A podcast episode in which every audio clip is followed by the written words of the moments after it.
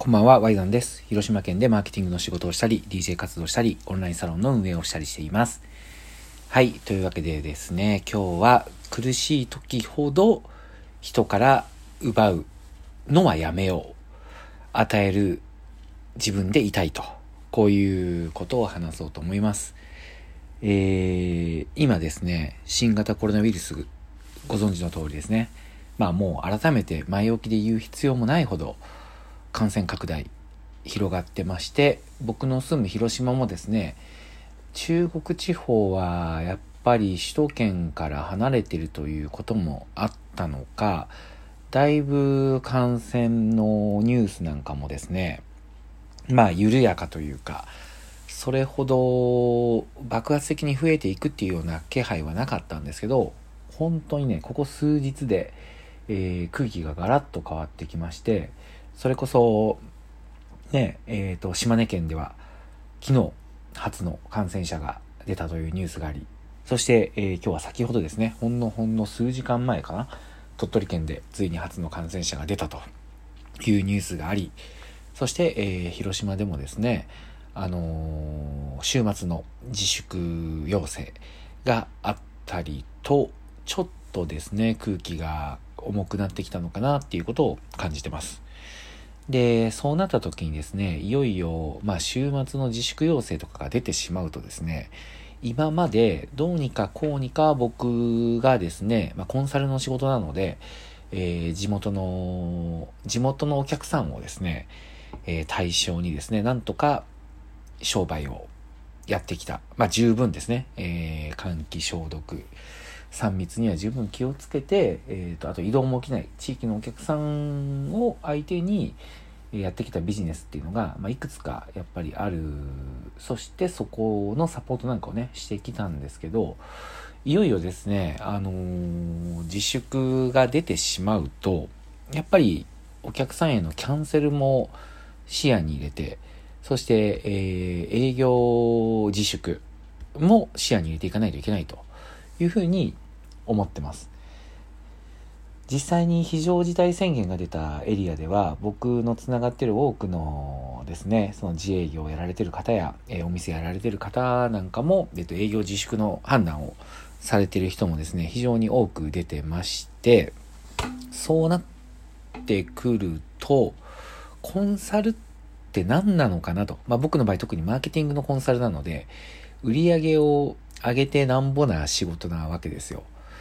それで今までもやっぱりいろんな局面あったんですよね。えー、不景気だとかですね、そのなんか特需があった翌年とか厳しい状況っていうのは今までいくらでも直面してきたんですけど、やる、こういうことをしましょうっていうことはね、どんな状況でも言えてきたつもりなんですよ。ただ、今の状況は逆なんですよね。お客さんを呼んじゃいけないんですよ。特に僕が一番お世話になっている旅館なんかは営業してると県外からお客さんを呼んでしまうっていうことにつながりかねないのでそうなった時に、まあ、もしですねあのこれは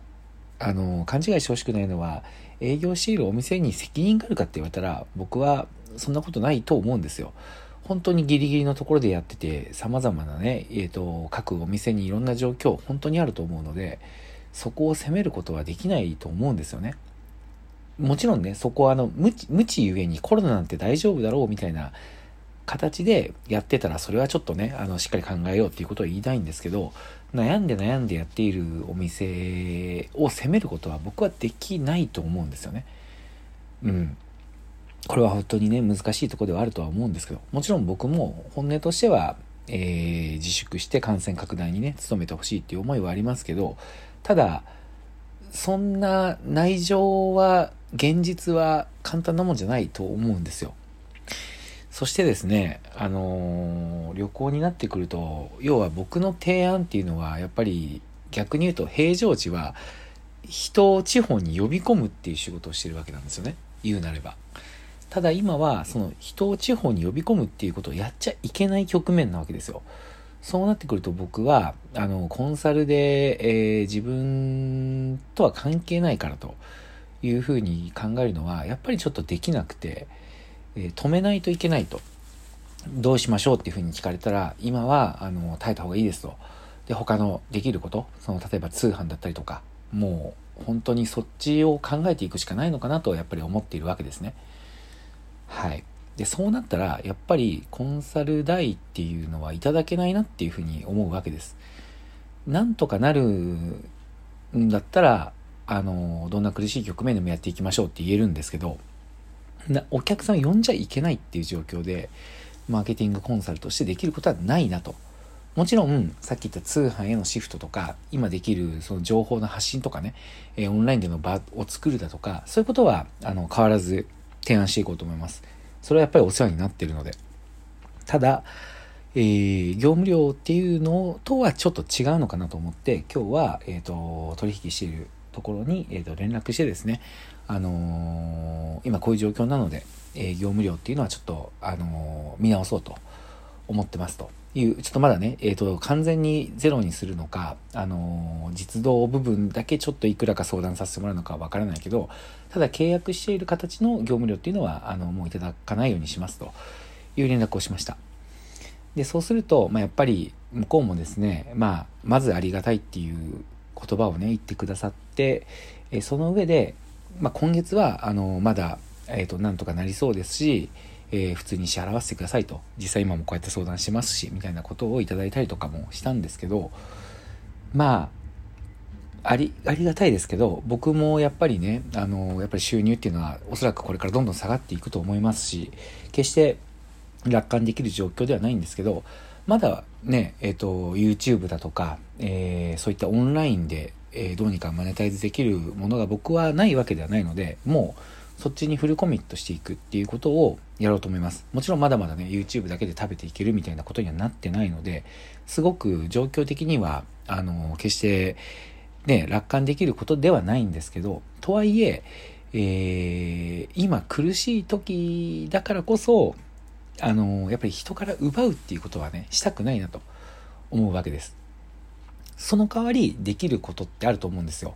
それこそオンラインでの情報発信だとかですね、えー、僕の場合セミナーなんかやってますので、今オンラインでね、こういうあの何をすべきかっていうのを知りたがってる人って多くいると思うので、そこにはやっぱり、えっ、ー、と、まあ、場合によっては無償提供する情報もあれば、場合によってはやっぱり僕も仕事なので、えー、有料のセミナーなんかをオンラインでやっていくっていうことをこれからやっていくと思います。そして、えっ、ー、と、オンラインサロン、運営しているオンラインサロンもあります。そして、えー、運用している YouTube のチャンネルも、えっ、と、広告収益をいただくために、大事なのは、あの、家にいることが増えている視聴者さんに喜んでもらえるものをしっかり作る。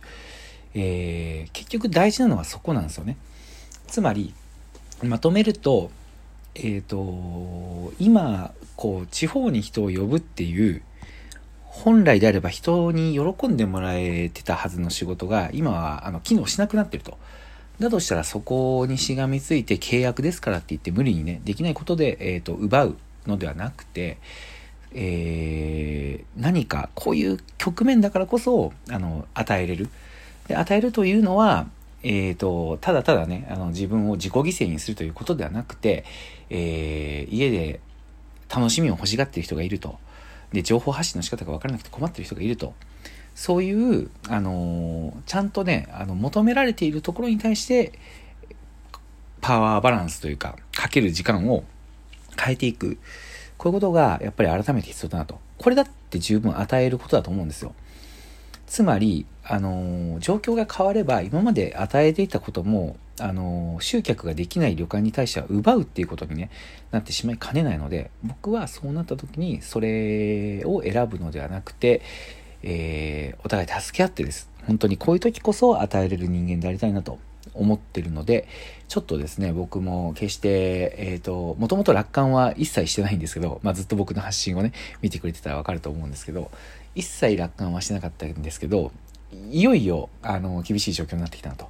ただ、えっ、ー、と、悲観的ではありません。この状況をどういうふうに、えー、乗り越えていくかっていうところに、まあ、頭を使っていくっていうことに、まあ、ちょっとね、これは表現はちょっと不謹慎かもしれないけど、正直な気持ちを話すと、あの、ワクワクしてます。やっぱり。どうするか。どうやってここを乗り越えるのか。もう考えるしかないので、それを考えるっていうところに非常にワクワクしてますので、えー、これからもですね、ちょっと僕の発信、興味がある人は見ていってくれたら嬉しいなと思います。えー、オンラインサロンの方ではですね、えっ、ー、と、具体的に、えっ、ー、と、どういう発信をこういう時にしたらいいか、みたいなものを、えっ、と、書いてます。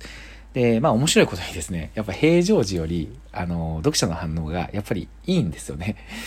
はい。今日なんかは、あのー、まあ、こう、今の状況でいろんな案、新しい案が出てくるので、それをどんな風にね、伝えればお客さんに届くのかみたいなことを話したり、これはね、おそらくタイミング見て外にもね、出していこうとは思うんですけど、いち早くやっぱりサロンメンバーに届けて、それからあの、外に無料公開っていう、できる限りのですね、僕も、あの、流れを作っていきたいなと思ってますので、え、もし興味がある人がいたら、オンラインサロンも、えっ、と、入会の方考えてくれたら、正直、あの、助かります。嬉しいです。そして、えー、その分、できることはしていこうと思ってますので、え、もし興味がある人いたら、入会の方検討してみてください。はい。そして、えー、明日はですね、あのー、これは無料で見ることができる YouTube で、えー、20時からですね、あの、ラジオトークの代表の井上さんを、えっ、ー、と、お招きしまして、僕の YouTube チャンネルの方で配信をしようと思ってます。テーマ、の、音声配信について、今こそ、音声配信っていうことをどういうふうに使っていくかとか、えー、そういった話がね、できればなと思ってますので、もしよければ、えっ、ー、と、チャンネル概要欄の方に貼っておきますので、20時、えー、見に来てくれたら嬉しいです。はい。というわけで今日は以上です。まあ久しぶりにね、12分フルで使って喋ったんですけど、結局まあ僕が伝えたいことは、もう本当に極めてシンプルで、困った時は助け合おう。もう本当にこれにつきます。なので、えっ、ー、と、オンラインサロンのこととか言ってるけど、あの、払うのが厳しいっていう人に無理に取ろうとは思ってないです。ただ、えっ、ー、と、攻め、攻めたいと、発信したい。今こそ何かやりたい。けどわからないっていう人は、まあ、もしよかったら僕を頼ってくれても嬉しいなというふうに思ってます。はい。というわけで今日は以上です。最後まで聞いてくれてありがとうございました。ワイザンでした。